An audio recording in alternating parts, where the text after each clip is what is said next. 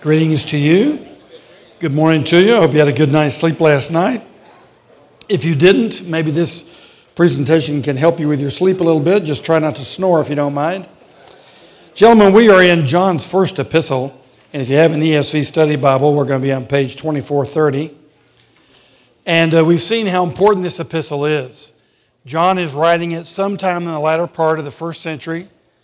He's writing because, as we saw last week, there's, there's a famous heretic in Ephesus, which is the center point of where John was ministering at this time in his life. And uh, this heretic was a sort of a forerunner of what we later came to know as Gnosticism. And he was basically saying that Jesus Christ only appeared to come in the flesh. He didn't really come in the flesh. That's known as Docetism from the Greek word dokeo, which means to appear. That Jesus only appeared to be the incarnation of the deity. And he wasn't really the incarnation of deity because we all know that's impossible. And furthermore, then, uh, along with God never even contemplating coming into flesh, which would be an outrageous abomination, not only that, but he does not even consider our flesh that important and therefore the sins of the flesh are not that important. As long as your life's going forward the way you want, uh, as long as your mind is seeking the deity, you're fine, said Cerinthus the heretic. And furthermore, uh, the way that you treat your neighbor also wasn't all that important. Well, John takes all that on. And he's doing two things with this letter. The first one's obvious because he states it at the end of the letter. These things are written that you may know that you have eternal life. So he's writing largely to Christians that they may know how to gain assurance of their relationship with God. But at the same time, he's also with the cutting edge slicing up Cerinthianism and saying those people aren't believers. So at the same time, he's showing you how you know you are a believer. He's showing you by those same standards, these folks over here who claim to be believers are not. So he's attacking presumption at the same time that he's trying to strengthen genuine faith. And both those things always go together. The truth cuts on both sides all the time. The truth encourages us, and the truth warns the unbeliever at the same time. You see that clearly in John's epistle. Now, we didn't mention this last time, but let me show you roughly how this letter unfolds. Uh, this is not an easy letter to outline. I don't know if you've ever tried to outline First John, but it's a little bit like trying to outline the Proverbs, you know? It just doesn't outline very well. Uh, First John's not quite that difficult, but it is difficult because you get repetitions and you're thinking, what? How would you outline this thing? He just goes from one thing to the next and in repetitious order. Uh, now, remember, we said there were three primary tests that we apply to ourselves that actually assure us in our faith. The first one's a doctrinal test. Do you really believe that Jesus came and was the second person of the Trinity who came in the flesh? Do you believe that? Well, that should bolster your confidence because that's a sign of faith. The second uh, test was a moral test. That is, are you walking according to the Word of God? Not perfectly, but sincerely and repentantly. If you are, that's a sign of your belonging to God. And then there, there is the uh, social test that is, do you love your neighbor? Do you love your brother in Christ as you do yourself? Well, if you do, that too is a sign of assurance. At the same time, if you're not doing those things, then and, and following the heresies of Cerinthus, you can know that you're out. You're not in, you're out, because these tests would show you that. in other words, John is saying these, this is the dividing line. Now, in 1 John, what he does, he cycles through these tests on several occasions. But if you read it more closely, you'll see it's kind of a conical or a cyclical, it's like going up a spiral staircase and you're going up levels, but you're spiraling. You're hitting floor two, floor three, floor four. And there are three major exhortations in John. And in those three exhortations, he generally covers all three tests. So you get the three tests, and you get the three tests, and you get the three tests in three successive exhortations. I won't go through and show you where the breaks are, but at least I just want you to get the general idea of how First John is actually structured. And then you get to the end, and we'll see some other threes. Uh, he has uh, three concluding exhortations. He has three witnesses by which we can know the truth, and so on. I'll show you that in chapters five. In chapter five, but generally speaking, we're going up a spiral staircase, but we are hitting different floors. But he's emphasizing three things every time: the doctrinal test, the moral test, and the social test for our faith. Now, what we're going to do today is we're picking up with uh, the, the intro, we're still in the introductory portion. We covered the what we might call the preface last week, verses 1 through 4. Now we're going to go into what, uh, what we'll see are basically is an introductory statement about how we view sin in general. And John is going to take on some false statements that we believe were being made by Cerinthus and others. And he's going to show the negation of these things as it has to do with sin.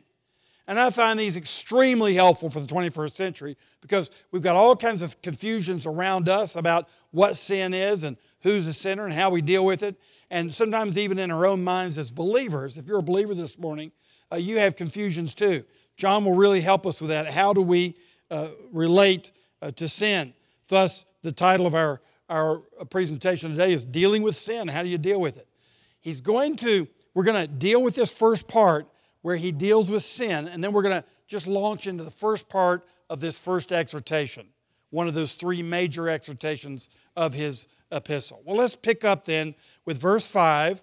We've just completed the preface in which he shows us that Christ is the eternal life and that he, the apostle, is proclaiming what he has personally witnessed.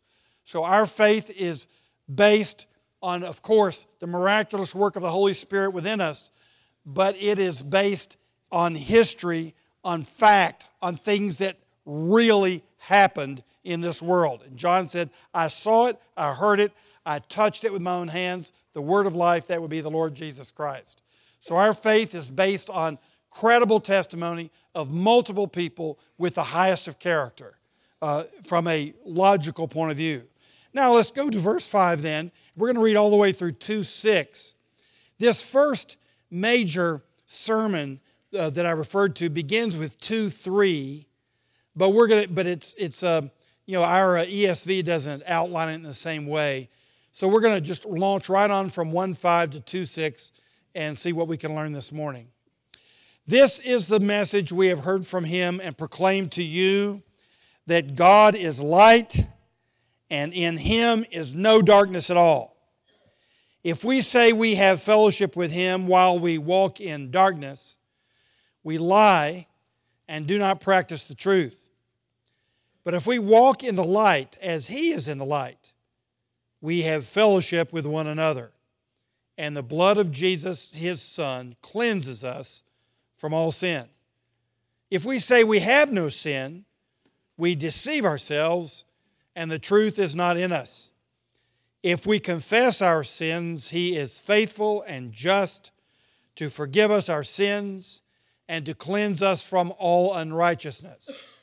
If we say we have not sinned, we make Him a liar, and His word is not in us. My little children, I'm writing these things to you so that you may not sin, but if anyone does sin, we have an advocate with the Father, Jesus Christ the righteous. He is the propitiation for our sins, and not for ours only, but also for the sins of the whole world. And by this we know that we have come to him, uh, come to know him, if we keep his commandments. Whoever says, I know him, but does not keep his commandments, is a liar, and the truth is not in him. But whoever keeps his word, in him truly the love of God is perfected. By this we know that we are in him. Whoever says he abides in him ought to walk in the same way in which he walked. Okay, the first thing we want to observe in verses 5 through 7 is that true believers walk in the light.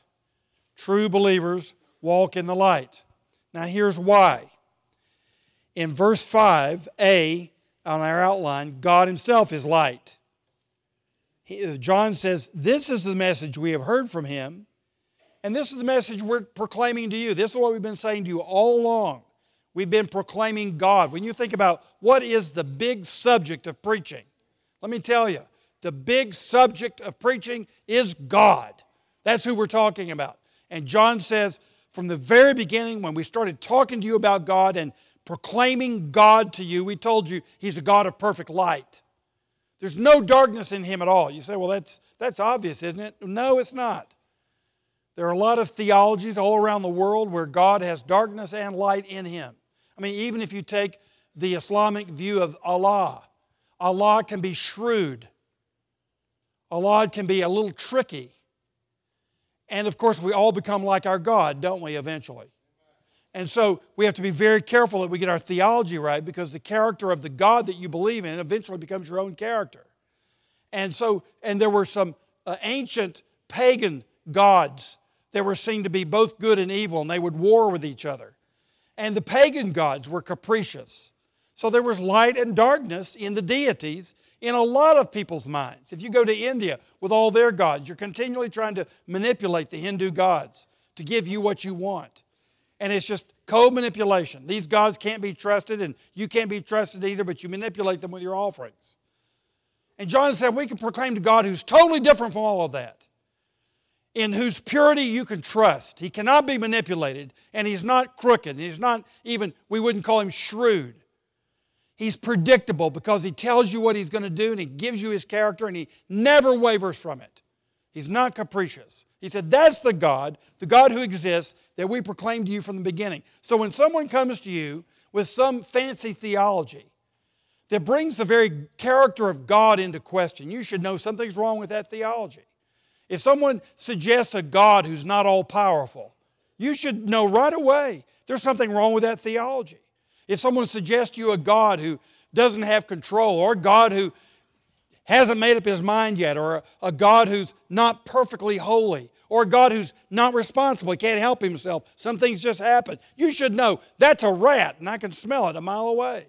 Something's wrong with that God. It's not the God of the Bible. And John says from the very beginning, we proclaim to you a God in whom there's no darkness at all. He's light. And so if you would know him, you've got to be in the light uh, look at B, verse 1 6, you've got to walk in the light because He's in the light. He is the light.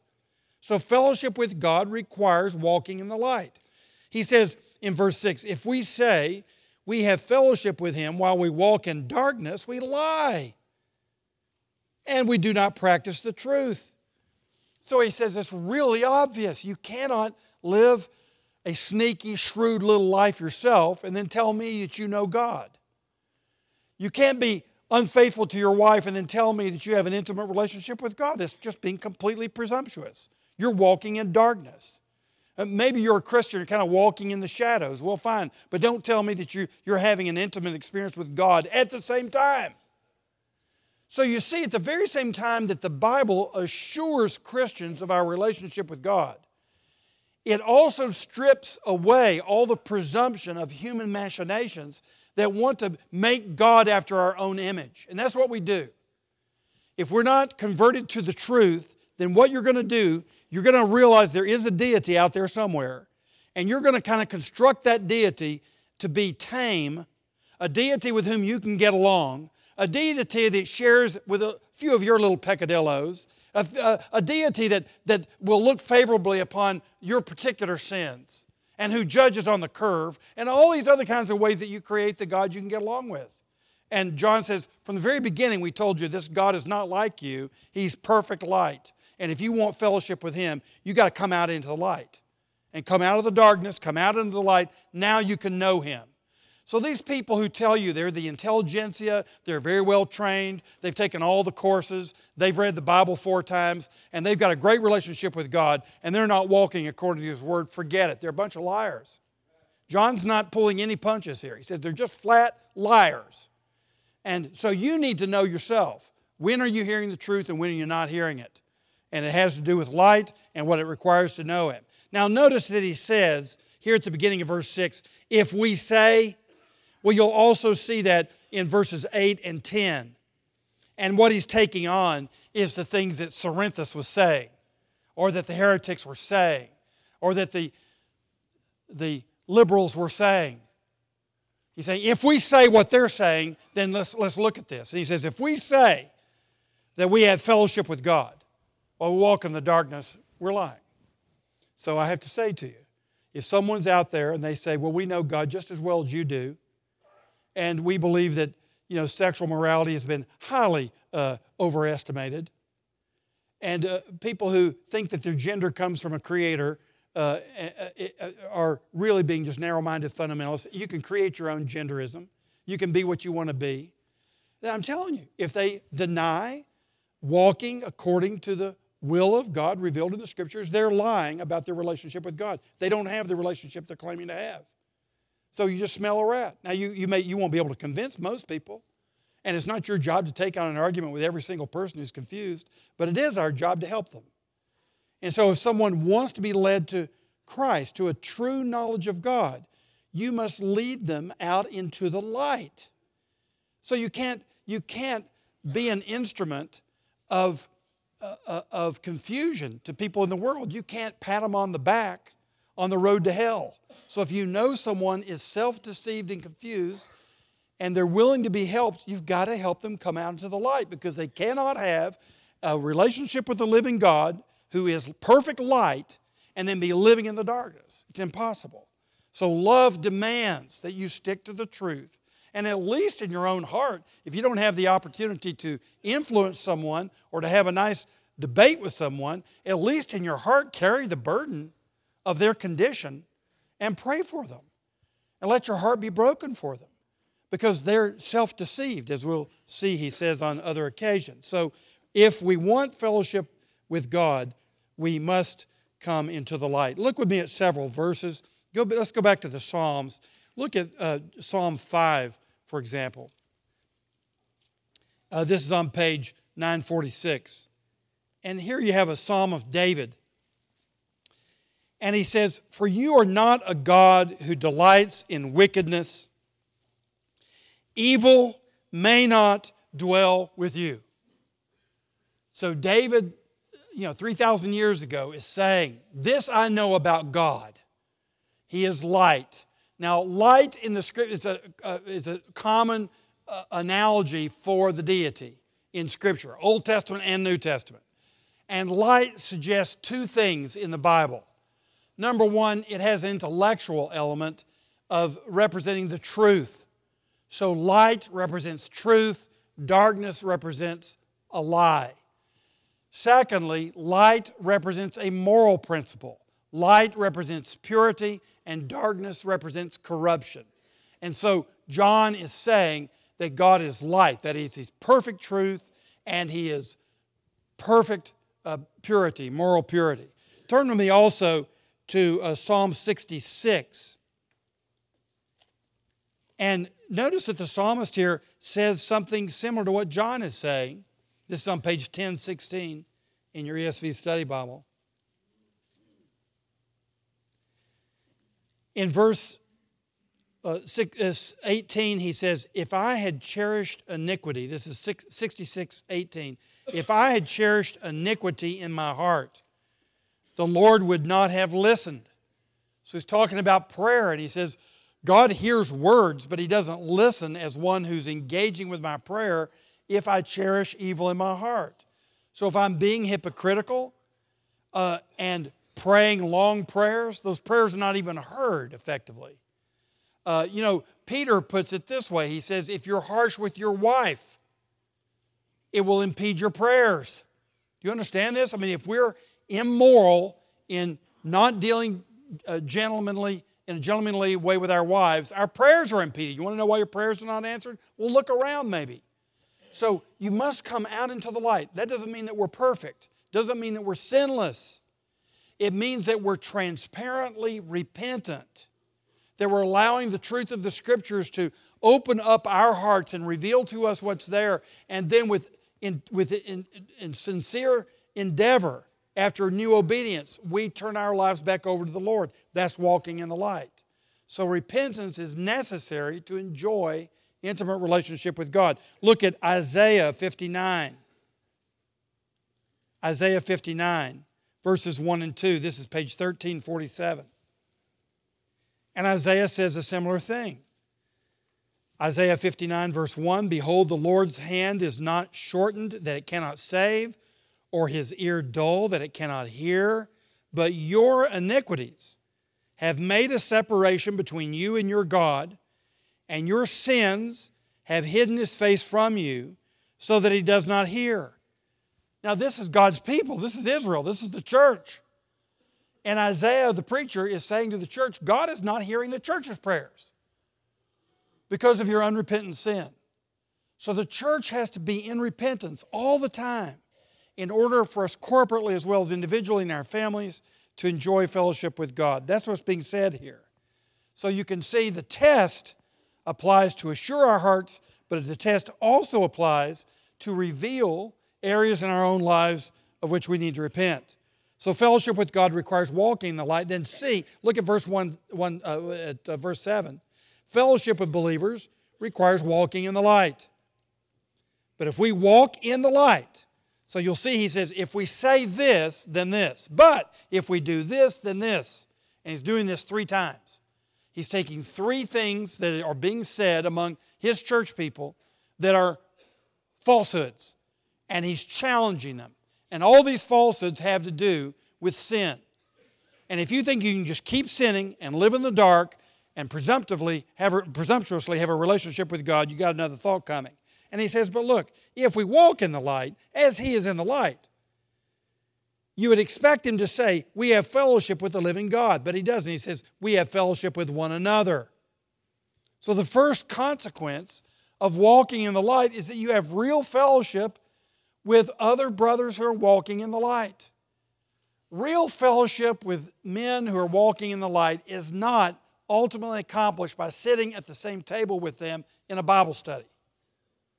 Real fellowship with men who are following Jesus comes from your following Jesus. Then you have real fellowship with other men.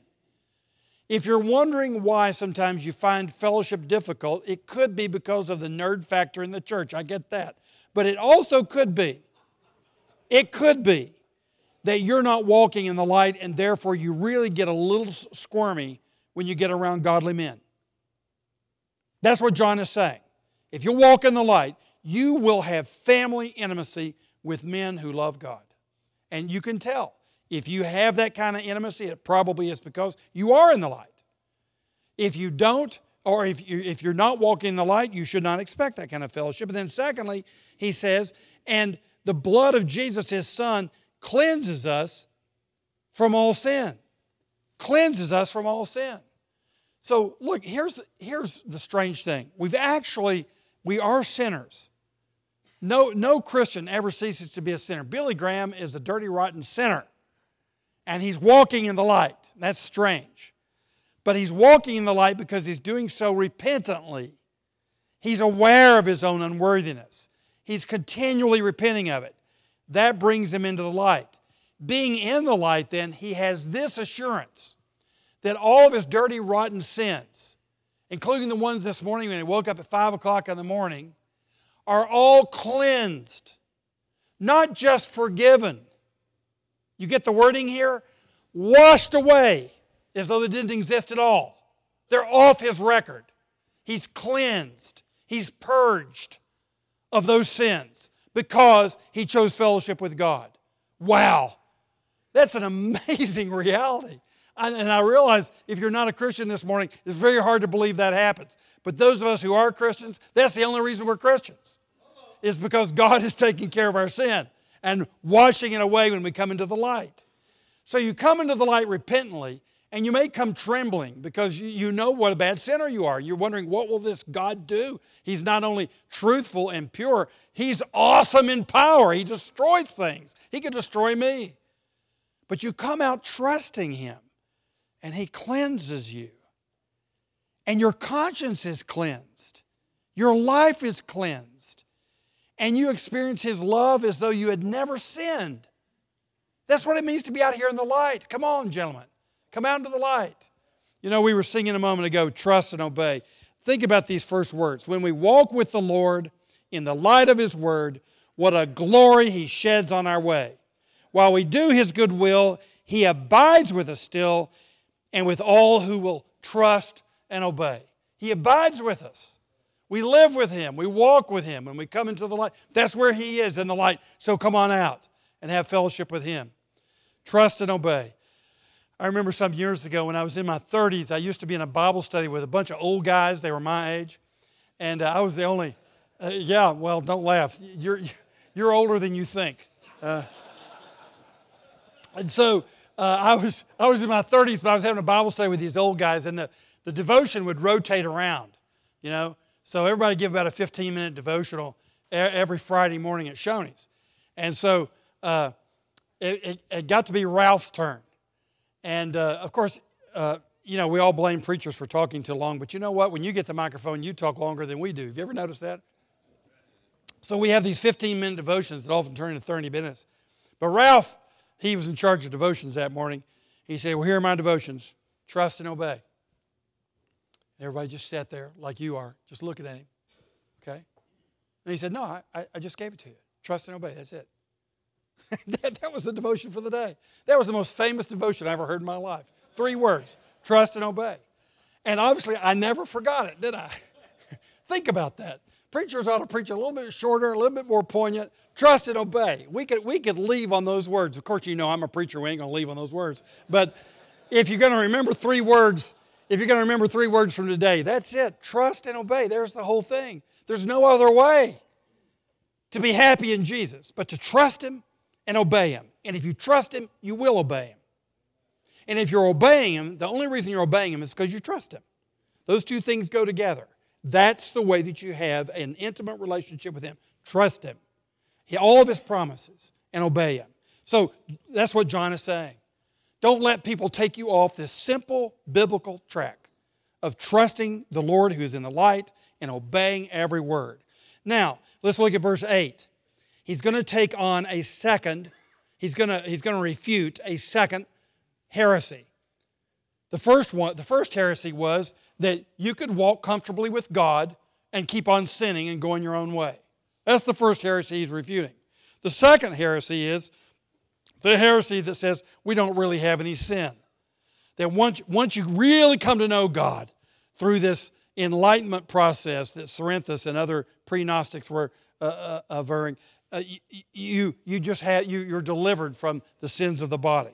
And look what John says about it in verse 8. If we say, if we say, here's another heresy, if we say we have no sin, we deceive ourselves, and the truth is not in us. So he said, if they say they can walk with God and not be in the light, they're liars. Now, if you say you have no sin, you're a liar too. So he's saying we've got to deal with this issue of sin even as believers.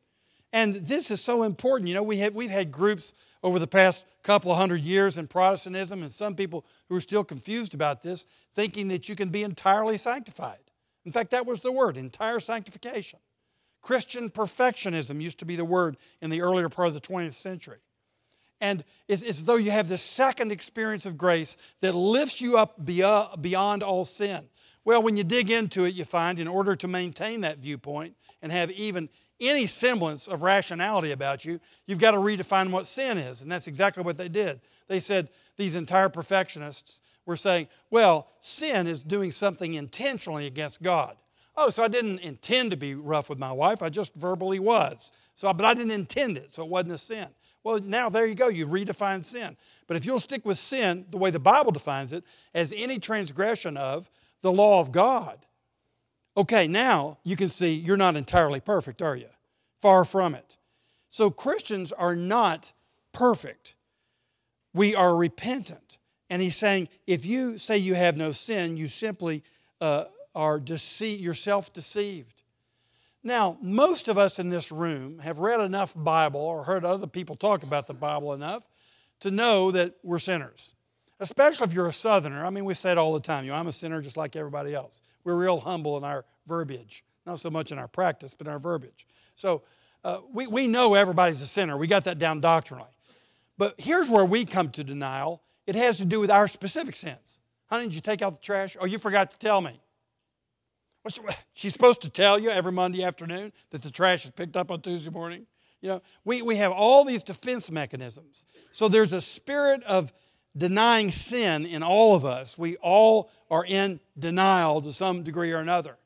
Some of us have some profound psychological issues, and our friends have tried to break through with us.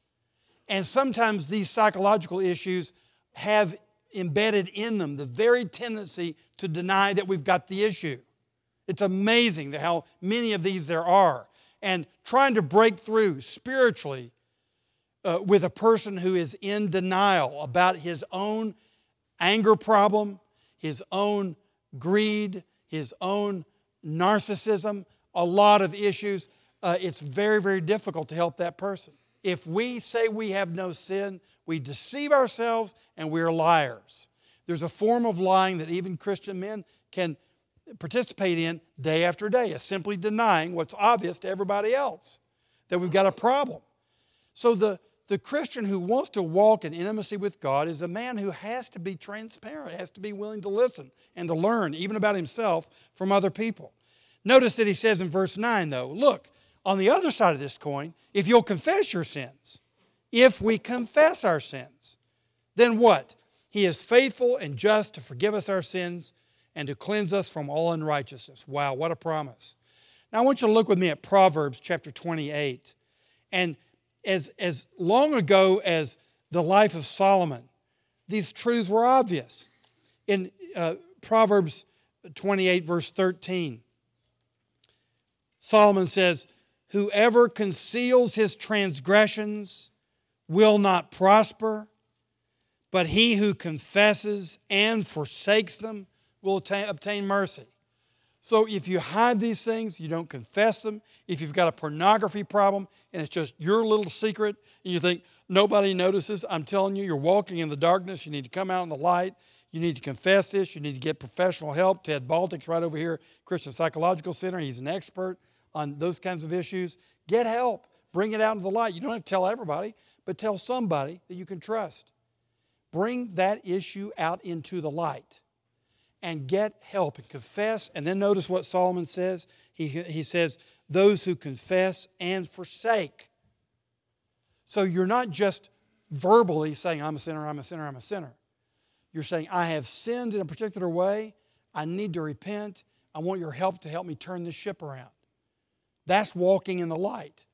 But it begins with confession and honest acknowledgement of your failings an, uh, an honest acknowledgement of your transgressions. You can't begin to help a patient, you physicians, until they'll acknowledge that your diagnosis is at least somewhere close to the truth. And then they'll agree to the surgery or the medication or the change of habit that they need. And it's the same way spiritual. You can't get help unless you're willing to look at a, a reasonable diagnosis and own that diagnosis and then do something about it. Look at Psalm 32. This, of course, is David and you see, uh, of course, he had a lot to ask forgiveness for, didn't he? He got into all kinds of trouble. We're all blessed, not only by, by David's good deeds, but we're especially blessed by his bad ones, I think. We're encouraged that we're not left behind. But he says in Psalm 32 Blessed is the one whose transgression is forgiven, whose sin is covered. Blessed is the man against whom the Lord counts no iniquity, and in whose spirit there's no deceit whose spirit there is no deceit. For when I kept silent, my bones wasted away through my groaning all day long. So when I didn't confess, I was holding all this junk inwardly, just trying to deal with it in the darkness, in the shadows. I was groaning. For day and night your hand was heavy upon me. My strength was dried up as by the heat of summer. So he, David was losing his strength, his moral and spiritual strength as he just kept quiet about these dark things in his life. And they were very dark. But then look at verse 5. I acknowledge my sin to you, and I did not cover my iniquity. And that includes Nathan the prophet, the preacher who came to him. So David had a spiritual counselor who talked to him about his adultery and his murder. And he said, I did not cover my iniquity. I said, I will confess my transgressions to the Lord. And then look at this line. And you forgave the iniquity of my sin. You forgave all the darkness, all the offense, all the ugliness, all the corruption of my sin. You completely canceled it. And that's what God does. That's how gracious He is. Will you trust Him? Just trust Him. He can take anything in your life and forgive it and cleanse it. Now, notice the language also in verse 9. This is very significant. Uh, John says, He is faithful to forgive you. Why, what does he mean he's faithful? Well, he's faithful to his covenant promises. He's faithful to what he said in the Old Testament that he will forgive all your sins in the, in the covenant that he has with you in Jeremiah 31. He promises to forgive us in the Old Testament. And so he's faithful to do that. Trust him. Trust, trust, trust. He said he would do it. If you come to him honestly, he will do it. But then notice the next word. He's not only faithful, but he's just. And New Testament scholars have wondered why didn't God's, why didn't John say gracious? He is faithful and gracious to forgive us our sins and to cleanse us. But here he says, God is just. Usually, when we think of his justice, we're thinking of his, the exercise of his wrath against sin. He's justly going to punish all sin. Why does he use the word justice? Uh, here's why I think he does it because Jesus Christ has actually paid a real price. He's paid the full price that your sin has demanded. You could not pay that price yourself except with your own damnation. That's the only way you could pay for it. But when Jesus Christ died on Calvary's cross, he actually died in the place of sinners. He actually died the death we should have died on the cross. And since He is God incarnate, His sacrifice is valuable not just for one other human being, but for an innumerable host of human beings, an infinite number of human beings, because of His infinite nature as God incarnate, His sacrifice on the cross has infinite value. So all of you come and take. And when you do, what you're taking is the value of a substitutionary sacrifice in your place. Therefore, if this price has been paid, if the sentence has been declared and the term has been served, then the judge cannot rightly, in justice, demand that that payment be made twice. He would be unjust to punish you because he's already punished his son for your sins. So God is just when he says that he's provided atonement on Calvary's cross for you. That means that all of his wrath that is due you is completely exhausted upon his son for all of his people. There's no more wrath that justly can be placed against anyone who is in Christ and therefore whose payment has already been made. That's the reason for this word justice. It secures your salvation. Your salvation is not only based upon the sentiments of God, the affection of God, the love of God, and the grace and mercy of God. Your salvation is based upon His justice. He would not dare put a blemish on his own mark, on his own uh, uh, character, and unjustly punish someone twice for the same sin. Talk about double jeopardy. So that's what John is saying. Do you understand? He's faithful to his promises to you, but regardless of his promises to you, this God is just and he is in the light, he is pure, and he will never require payment twice for the same transgression. So that's how secure our salvation is. When you confess your sins, it's because you're in the light. And when you're in the light, as we saw in a previous verse, the blood of Christ cleanses you of your sin. You're trusting, you're obeying because you're trusting that this atonement, this payment has been fully made by another. And therefore, now in freedom and joy, you're obeying. You don't obey in order to get off the hook. You obey because you're off the hook. That's the way it works. So he's saying he is faithful and just to forgive us of our sins and once again to cleanse us of all unrighteousness. So look what he's doing. He's canceling your sin. It doesn't say so here, but he's also imputing to you The righteousness, the perfection of Jesus Christ. There's your perfection. It's the imputed righteousness of Christ. You have that. We know that from other texts. And then he's saying he's cleansing you. Now, he's eh, eh, cleansing you in two ways. First of all, immediately upon faith in Christ, he cleanses your record. But secondly, progressively in life, he's cleansing your real moral life. Now, those of you who are 70 years old, you may say, Well, I wish he'd get on with it. You know, I'm still dealing. You, you mentioned pornography a minute ago. I'm in my 70s. I still look at that every once in a while. What's wrong with me? What's wrong with you is you're progressively being cleansed. You're better than you were when you're 50. Come on now.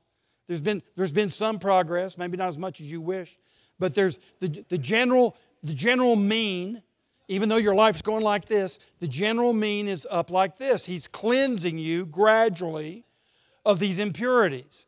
Now, you're still a long way from where you're going to be when he gets you home. There's going to be an ultimate sanctification when everything is burned off of you in a moment. And you are perfect. You are truly a perfect human being, Adam and Eve style, before the Lord. Wonderful. Now, though, there's this progressive development. And it's all because of the blood of Christ. He's, it's His blood that's enabled all this. Now, look at verse 10, C on your outline. Claims of sinless perfection make God a liar. Here again, he's saying, if we say, so here's the third if we say. And he's saying, if we say we have not sinned. Now, this is quite a claim, isn't it? This is a remarkable claim that somebody would say, Well, I haven't sinned. And you think, How could Cerinthus be such an idiot? Well, maybe some presidential candidates read Cerinthus, I don't know. But there are people today who say, I've not sinned, or they kind of, if you ask them, do you ever need to repent of it? Well, I don't Let me think. Let me think. There's a person who's just basically spiritually idiotic. Uh, you have to scratch your head. Now, come on, gentlemen. If I ask you, are you a sinner? You say, oh, blah, blah, blah, let me give you a list. I say, okay, that's enough, that's enough, enough. Uh, so here John is saying, look, if we say we've not sinned, we make God a liar. And his word couldn't possibly be in us. His word. Why does he say that? Well, just think about this famous verse in His Word in the Old Testament that these men knew. We all, like sheep, have gone astray. Each of us has turned to his own way. And the Lord has laid on him the iniquity of us all. That's from the Old Testament. So in the Old Testament is really clear that, that sin has suffused our lives and grieves us. And all of our lives, in the, our joy is the dominant expression for the, the follower of Christ. But the minor key is always there. Uh, Good Friday is always in our, in our hearts. We can always feel that the, the shame of the cross that Jesus had to bear on our account. Our sins were so bad that the only solution was that the deity had to come and become a man and die on a wooden tree for us. That's how bad we are. That's the minor key. It's always there, it's always part of our lives. It always leads us to humility. Nobody can get up on their high horse. So he says, if, if we say we've not sinned, we make God a liar because his, his word says that we're sinners and his word is not in us. What happens, for example, with Isaiah himself? In Isaiah chapter 6, when he's called to this ministry, how does it begin? It begins with a vision of a holy God. And the cherubim, seraphim sing three times Holy, holy, holy is the Lord God Almighty. The whole earth is full of His glory, and the thresholds and the doorposts shook in His presence. And Isaiah didn't blame anybody else for a sinner. The only sinner he could think of in the presence of God was himself. And he said, Woe is me! I am undone. I, Billy Graham, am a man of unclean lips, and I dwell among a people who also have unclean lips. But Isaiah's first instinct in the presence of God is to be very aware of his own failings. And yes, he was forgiven. Yes, he was a man of God. But the minor key is always there when you're in the presence of God. You cannot walk in the light and not have a due sense of your natural fallenness that has been forgiven by the blood of Calvary. That's what John is saying here. Now, let's move on and notice in, this, in our third major section, as we come now to the answer to that, in verses 1 and 2 of chapter 2, and that is that true believers trust in Christ's saving work. So, what do we do with all this sin? John has been taking on the heresies that try to minimize sin and its import. And you'll find the same thing with all liberal Protestantism, if I could keep picking on that one, because it's the dominant heresy of our own day. It's the dominant heresy, is liberal Protestantism. And what liberal Protestantism does, it diminishes the fearsome holiness of God, and it diminishes your and my sin. And so we can kind of get God and us together. If we just bring Him down a little bit and bring us up a little bit, now we can be buddies. And here's what the gospel does. And the more you grow, the bigger that gap gets. And therefore, the bigger your cross gets. Because you realize as you get to be an old man how wicked you are by nature. And you also are more and more impressed with how holy and pure and righteous God is that there is no darkness in him whatsoever. What right do you have to be in his presence? And these thoughts begin to sometimes just dominate your thinking as you grow in Christ and you realize this cross is huge. It's bridging a gap that's far greater than I ever imagined before. And therefore, our devotion to Christ is warmer and warmer as we get older because we're realizing with more experience and more knowledge and more Bible reading and more fellowship how great this salvation is and what has been accomplished by the work of Jesus Christ. So that's what John is saying. Let's pick it up here with verse chapter 2 verse 1. He's saying, first of all, he's our advocate. And notice now John's an old man, he's probably up in his 80s. So he has a right to say my little children. no. Hey, look, those of you who are 80s, if you want to say to me every once in a while, son, that just feels so good. It's a it's been a long time since anybody said son to me. Uh, you younger guys, just appreciate it. It won't last long. You know, if someone's going to call you son, what a wonderful thing. And to come under the care of an old guy like this. And John saying, My little children, just listen to me just a minute. And he was an old man. He said, I'm writing these things to you so that you may not sin. The purpose for this letter is to help you live a righteous life. I'm not trying to encourage you in sin by telling you more about Jesus. I'm not, trying, I'm not telling you about forgiveness so you go out there and sin some more and draw on your bank account. I, I, I'm telling you this so that you won't sin. But if anyone does sin, or you could say when everyone does sin, we have an advocate. Now, you know if you get in, in, in tough straits uh, in the, with the law, you better get yourself a good lawyer, and there's some in this room. You're going to find the best lawyer you can get because you're not going to be doing any talking in that courtroom unless that lawyer tells you to. You just need an advocate, someone who knows what he's doing in the court he knows the way the court works. He knows that judge, knows exactly how to appeal to him, knows how to appeal to a jury, knows how to present a case, knows how to counter all the arguments of the, of the claimant uh, who's making claims against you. He's got all that. He's a good advocate. And you just sit quiet and watch the fireworks. Well, that's nothing compared to the court in heaven. When you get there, you have the perfect advocate whose dad is on the throne. and he's saying, Father, you remember that I bore the wrath of, of our justice on my own body on Calvary's tree. And this is one of the ones for whom I paid. Case closed. That's it. You've got an advocate. He advocates for your justification and he's advocating for your blessing, even as I preach to you. He's advocating for you. Do you have any better advocate than Jesus Christ Himself, the Son of God, who took on flesh? He understands you completely, He knows what you're going through, and He is God appealing to God. That's your advocacy. So John says, don't go for this other stuff, these cheap tricks to try to make you feel better in your religious life. Stick with the gospel. You've got an advocate. Not only that, uh, he, uh, with the Father, but look at verse 2 He is our propitiation. He's our advocate and He is our propitiation for our sins. This word propitiation is an important word. Uh, it's, it's a Greek word translating a Hebrew word. The Hebrew really is the altar covering, the mercy seat on the offering. So we're told Jesus is the mercy seat where all the blood was spilt. The Greek word means to satisfy to propitiate is to satisfy. Now, in pagan theology, your offerings were propitiating the gods. And as I said earlier, in pagan theology, it was manipulative. You're just trying to please the gods and to get them to cooperate with you. You're trying to manipulate them to propitiate them.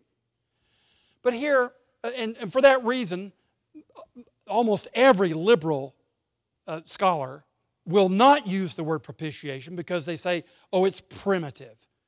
It, this is the way the pagans operated. Our God is not like that. Of course, our God is not like that, but He is righteously indignant. He's not capricious and He's not narcissistic.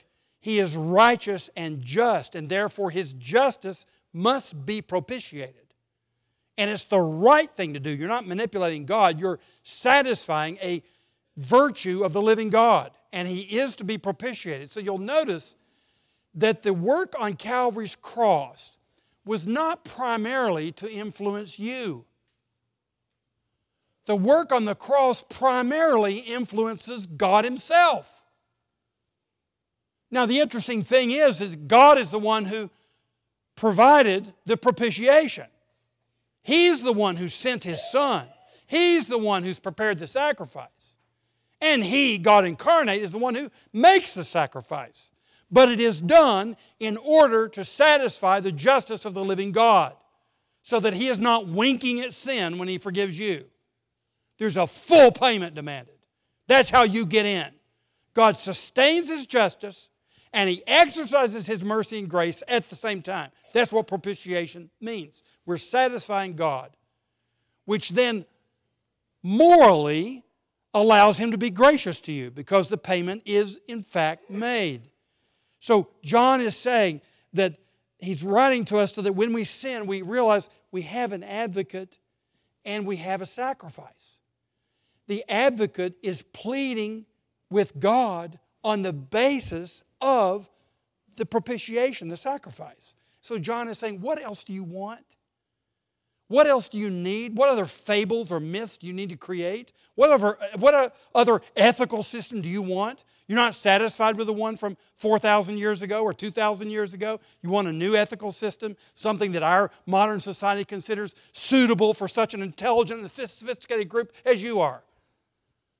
Or do you want an ethical system that came from a God of light who in your sin he provided an advocate and a propitiation for it and set you free from the burden of all the iniquity. Which do you want? It's a choice you have to make. And John is pleading with his people to make the right choice. Now, quickly, look at the last part of this. And this is when we delve into this first long exhortation. We're only dealing with the first part of it in these four verses 3, 4, 5, and 6. True believers keep his commandments. John is saying you cannot dismiss ethics from doctrine. And once again, the liberal Protestants want to say, well, we're not real sure about the doctrine. So if we're not really sure about the doctrine, you know, God's inscrutable and you can't really know Him.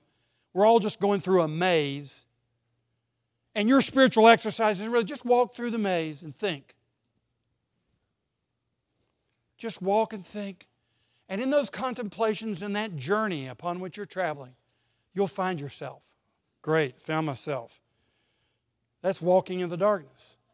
Get me out of this crap and give me the Word of God. And let me see light. And let me find Christ. Let me be real. Let me face the truth. That's what John is saying. Face the truth. And the truth will lead you to light and joy. And you, as long as you're down here just acting as though God can't be known in any possible way, because He's so inscrutable, God is inscrutable. But when He reveals something about Himself, take what He reveals. It's presumptuous for you to say you know something about God that He hadn't revealed. That's presumptuous. But it's also presumptuous for you to say you can't know something when He's made it known. You're saying that your standards for knowledge are greater than what He's, what he's abiding by Himself and when He reveals Himself. And this is what's going on with so much of broader Christendom. So, John's saying, true believers keep His commandments. And by this we know that we have come to know Him if we keep His commandments. And he gives two positive assurances, and here they are. First of all, rebellious worshippers are hypocrites. Whoever says, I know him, but does not keep his commandments is a liar, and the truth is not in him. So they're just, just hypocrites. Secondly, obedience brings blessing, and here are the two assurances. First of all, when you walk with him, the love of God is perfected. Whoever keeps his word, in him truly the love of God is perfected. Now, that doesn't mean it becomes perfect, what it means is it's going in the direction of perfection. For example, in parliamentary procedure, when you're amending a motion, you're perfecting the motion. That doesn't mean you come up with a perfect bill at the end. It just means you're trying to improve the motion while you amend it. Your life's being amended, and that means your life's being perfected. And the love that you have for God is being perfected as you walk with Him. And that's what you want. It's what you want with your marriage. You want to perfect that love. You want it to, you've been married 30 years, it ought to be a deeper love. It ought to be a deeper uh, intimacy that you have with your wife. And that love ought to be perfected. Same way with the Lord. And if you walk with Him, it will be. And then, secondly, our assurance is strengthened. Notice what He says in these last two verse, verse and a half. By this we may know that we are in Him. Whoever says he abides in Him ought to walk in the same way in which He walked. So if you want to be assured, trust and obey. You say, really, just trust and obey? That's it, you got it. Let's pray. Father, thank you for the simple revelation of your word, which has complex implications in our lives. We pray that we may receive the simple message to trust you and obey you, and that we may take that simple message and apply it to the complexity of our lives everywhere that we're going today. We pray in Jesus' name. Amen.